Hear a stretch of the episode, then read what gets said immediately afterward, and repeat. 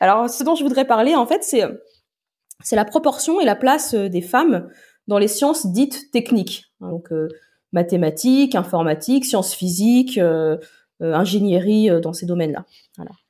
Et donc pour ça, je vais, je vais faire peut-être un petit état des lieux de, bah, de la situation actuelle à l'école, dans les études, des chiffres qu'on a, peut-être les problèmes que ça engendre, des solutions, et puis ce qui se passe dans les métiers de recherche. Parce que les métiers de recherche, c'est en fait les gens qui vont former ensuite les enseignants et enseignantes, qui vont, euh, qui vont être visibles, et donc c'est important aussi de discuter de la proportion des femmes euh, dans, ce, dans, ces, dans cet aspect-là, de, des mathématiques, des sciences. Donc la plupart des choses que je vais, je vais dire ici sont des choses qui sont issues du site euh, de l'association Femmes et Mathématiques, puis d'autres associations, je crois, comme Filles et Mathématiques et Informatiques. Et euh, j'ai aussi pris des chiffres sur le site du ministère de l'Éducation et de la Jeunesse, donc plutôt des chiffres de 2017, donc avant les réformes très récentes. C'est-à-dire que la situation normalement aura entre guillemets empiré à l'école. et, euh, et, donc voilà, ça prendra pas encore en compte cette nouvelle tendance aggravée par une nouvelle réforme. Donc je vais commencer par l'école et je vais faire des constats. La première chose que je vais dire, c'est qu'il y a bien sûr peu de femmes en mathématiques, euh, en tout cas dans, parmi les chercheuses, on, s'en rend compte, et je pense Nathalie, tu pourras confirmer, tu vas à une conférence et, euh, tu les comptes sur les doigts d'une main, selon le domaine. Des fois, tu les comptes même pas, tu les comptes sur un point fermé, donc c'est quand même assez hallucinant. Or, euh, bon, a priori, il n'y a pas de différence euh, biologique qui explique pourquoi il y aurait une, plus de chances pour un homme de faire des maths que pour une femme. Euh, donc, pourquoi? Et pourquoi c'est problématique? Parce que c'est vrai, on pourrait se dire, bah écoute, c'est pas grave, c'est des questions de goût, qu'est-ce que ça fait? C'est problématique parce que en fait, il se trouve que les femmes sont donc peu présentes, les filles, les jeunes filles, sont peu présentes dans les filières les plus porteuses d'emploi. donc, ce qui est lié aux sciences et techniques, ingénierie ah bon, alors on sait tous qu'il y a un souci quand même euh, au niveau des, de l'écart salarial, par exemple, de l'accès au travail euh, euh, égalitaire entre les hommes et les femmes. Donc, ça veut dire qu'il y a quand même peut-être quelque chose à, regarder, à creuser de ce côté-là. Donc, si on regarde ce qui se passe à l'école, parce qu'on peut se dire, mais quand est-ce que ça commence? Parce que ça commence très tôt. Alors, si on regarde l'évaluation des compétences mathématiques au CP, visiblement, les filles maîtrisent très bien euh, les mathématiques. Donc la différence ne semble pas flagrante là. Je dirais même qu'elle a l'avantage des filles, de certaine manière. Elles réussissent mieux à l'école, parfois, si on regarde d'une manière statistique euh, les chiffres. Euh, par exemple, il y a 80% de, de, filles qui ont le bac et 73% de garçons. Je parle ici de genre. Hein. je me permets de reprendre vraiment les chiffres qui sont, qui sont donnés par les, par les rapports. Pardon, donc de réussite par génération au bac. Donc, on se demande bien où elles passent ces filles qui réussissent. Eh oui.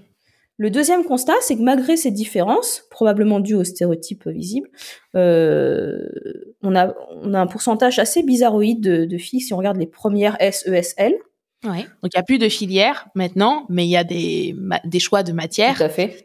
Et euh, choix de matières scientifiques toujours à l'heure actuelle. Les filles sont sous-représentées euh, dedans. Quoi. Exactement. Alors qu'il y a, encore une fois, aucune différence biologique. On est tous avec le même cerveau à la naissance, le même nombre de neurones. Les synapses se forment après. Donc, mhm. ce qui se passe, ce qui peut expliquer ça, c'est peut-être des biais. Peut-être que je vais essayer d'en parler après. Des biais euh, dans l'éducation, euh, de voilà, des stéréotypes en fait. Donc, la conséquence, c'est quoi? C'est qu'il y a euh, beaucoup, très peu de, jeunes femmes, de jeunes filles dans ces domaines, dans les études supérieures plus de 70% des femmes en lettres, moins de 30% du coup en sciences fondamentales et en STAPS. Donc euh, encore une fois, les causes sont pas, euh, on peut pas les expliquer autrement que par des choses sociales, sociologiques pardon, donc des stéréotypes, du sexisme et peut-être probablement des manques de modèles, puisque quand on pense à des modèles scientifiques, on pense tout de suite à Marie Curie, peut-être à Ada Lovelace en informatique, donc des gens qui sont morts depuis longtemps et qui étaient juste des génies incomparables. Ça. fait quand même euh, euh, voilà, c'est quand même difficile de, de, pour une jeune fille de se comparer, de se dire je vais pouvoir faire un métier comme ça, alors que tous les jours à la radio, à la télé, on voit plutôt bah, des hommes, des jeunes hommes euh, parler de science. Tout le monde a sa place dans la, dans la science, euh, et c'est ça qu'il faut se dire. Et c'est important, et je pense que voilà, il doit y avoir aussi un, un biais dans l'éducation qui fait que les filles, si elles se sentent pas parfaitement légitimes, elles vont pas y aller. Et ça, c'est des choses que j'ai discutées avec mes étudiantes. C'est pour ça que j'aime aussi enseigner.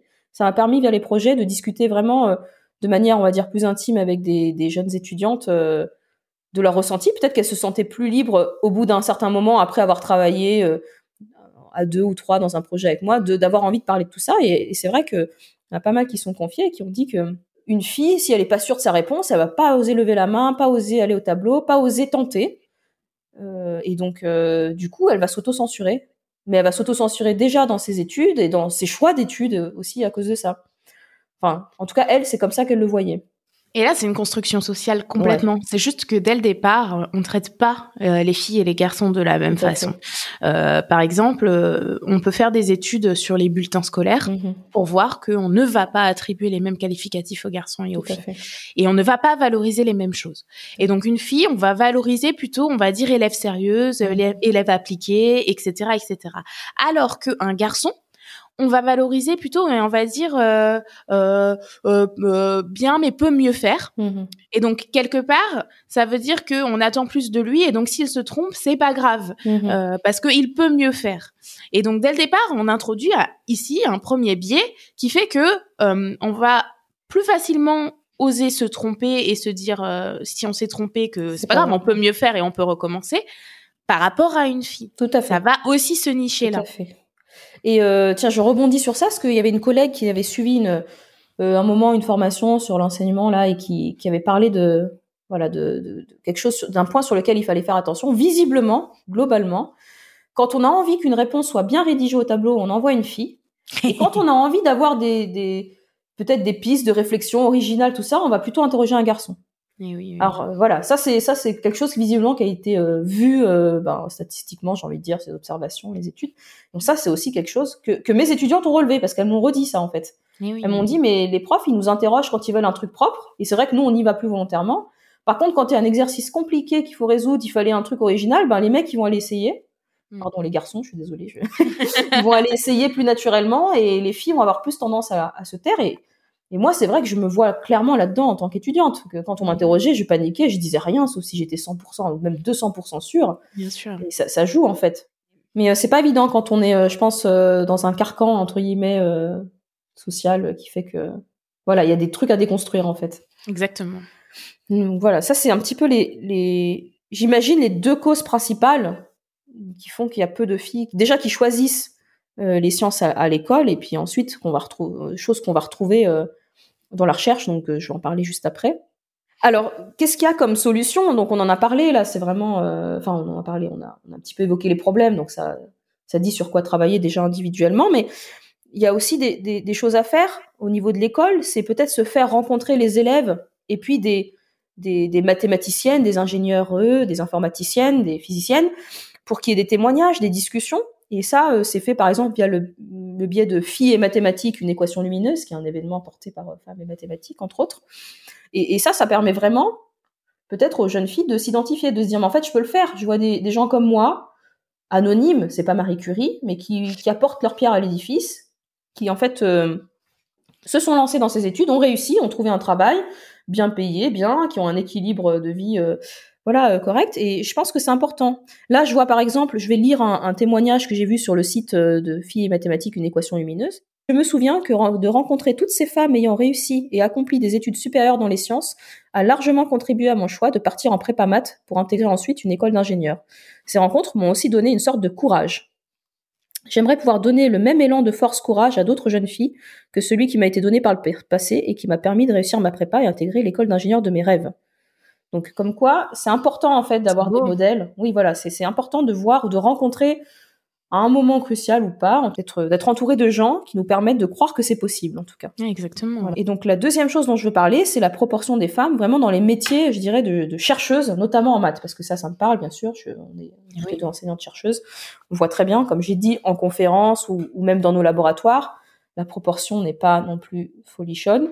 Il y a des actions menées, donc je vais en parler, mais euh, voilà, peut-être que ça reste encore un peu limité. Euh, alors, la situation des, des, femmes en maths en France dans le supérieur. Alors, si on regarde, il y a 40% de femmes dans le supérieur, mais seulement 22% en maths. Et si je prends donc en maths pures, c'est-à-dire la section 25 dont tu parlais tout à l'heure, la section 26 étant les maths appliquées, les maths pures en 2019, c'est la première discipline la moins féminisée avec 13,8%. Et en plus, il n'y a pas d'évolution constatée sur les quasiment dix dernières années. Donc voilà, c'est on est top 1 mais pas pour des bonnes choses. c'est pas très cool. Alors pourquoi? Alors là, c'est plus des questions que je pose. Hein. Je dis, j'affirme rien. C'est des voilà des questionnements par rapport à mes observations de tous les jours, des choses que j'ai lues sur les sur les pages de femmes et mathématiques. Est-ce que c'est parce que déjà de base le vivier est faible? Donc, c'est-à-dire qu'on récupère entre guillemets le problème de, du manque de, de, jeunes filles qui sont qui font des maths à l'école. Ça, je pense que c'est vraiment un problème.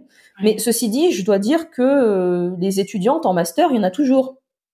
Il y a toujours une certaine proportion en licence master qui sont très bonnes, qui même parfois réussissent mieux, qui sont majors régulièrement quand même de promo, mais elles ne se dirigent pas forcément vers la recherche. Hein, elles vont souvent en fait partir, passer l'agrégation pour les meilleures d'entre elles et finir par enseigner en prépa, devenir Prague, etc.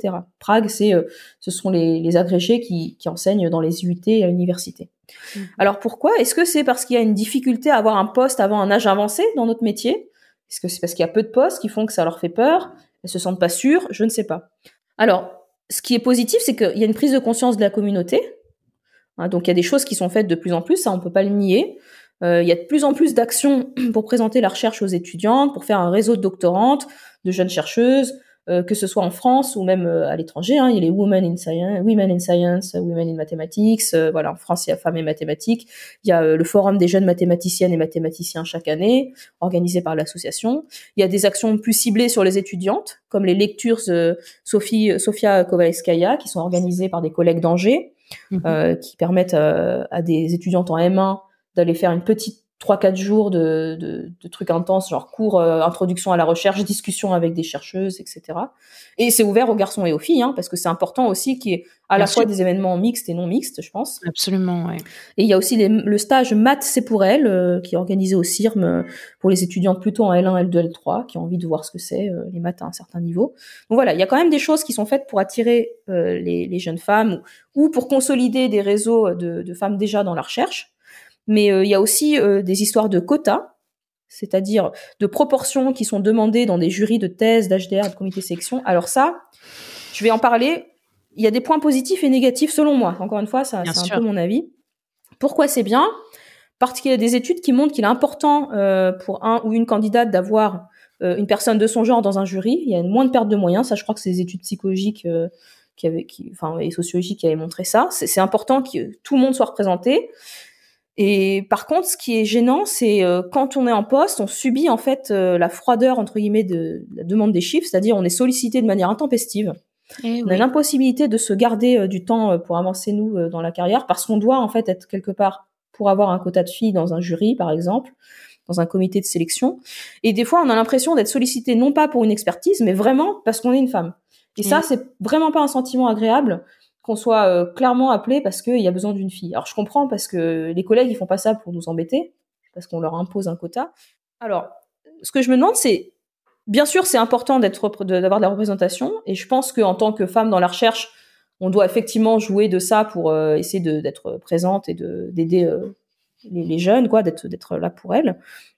Mais est-ce que c'est pas du sparadrap pour réparer, pour réparer une fuite d'eau quand il n'y a pas d'autres mesures de fond en amont d'une certaine manière? Ça c'est la question que je me pose voilà, et donc ce que je dis pour terminer, c'était juste que si on n'augmente pas le vivier d'étudiantes qui sont là, euh, si on ne propose pas des meilleures conditions de, de voilà, de travail, d'avoir d'obtention de poste, euh, est-ce que vraiment c'est qu'est-ce qu'il y a à faire en fait euh, si, si on travaille juste à la fin du mm. de la fuite?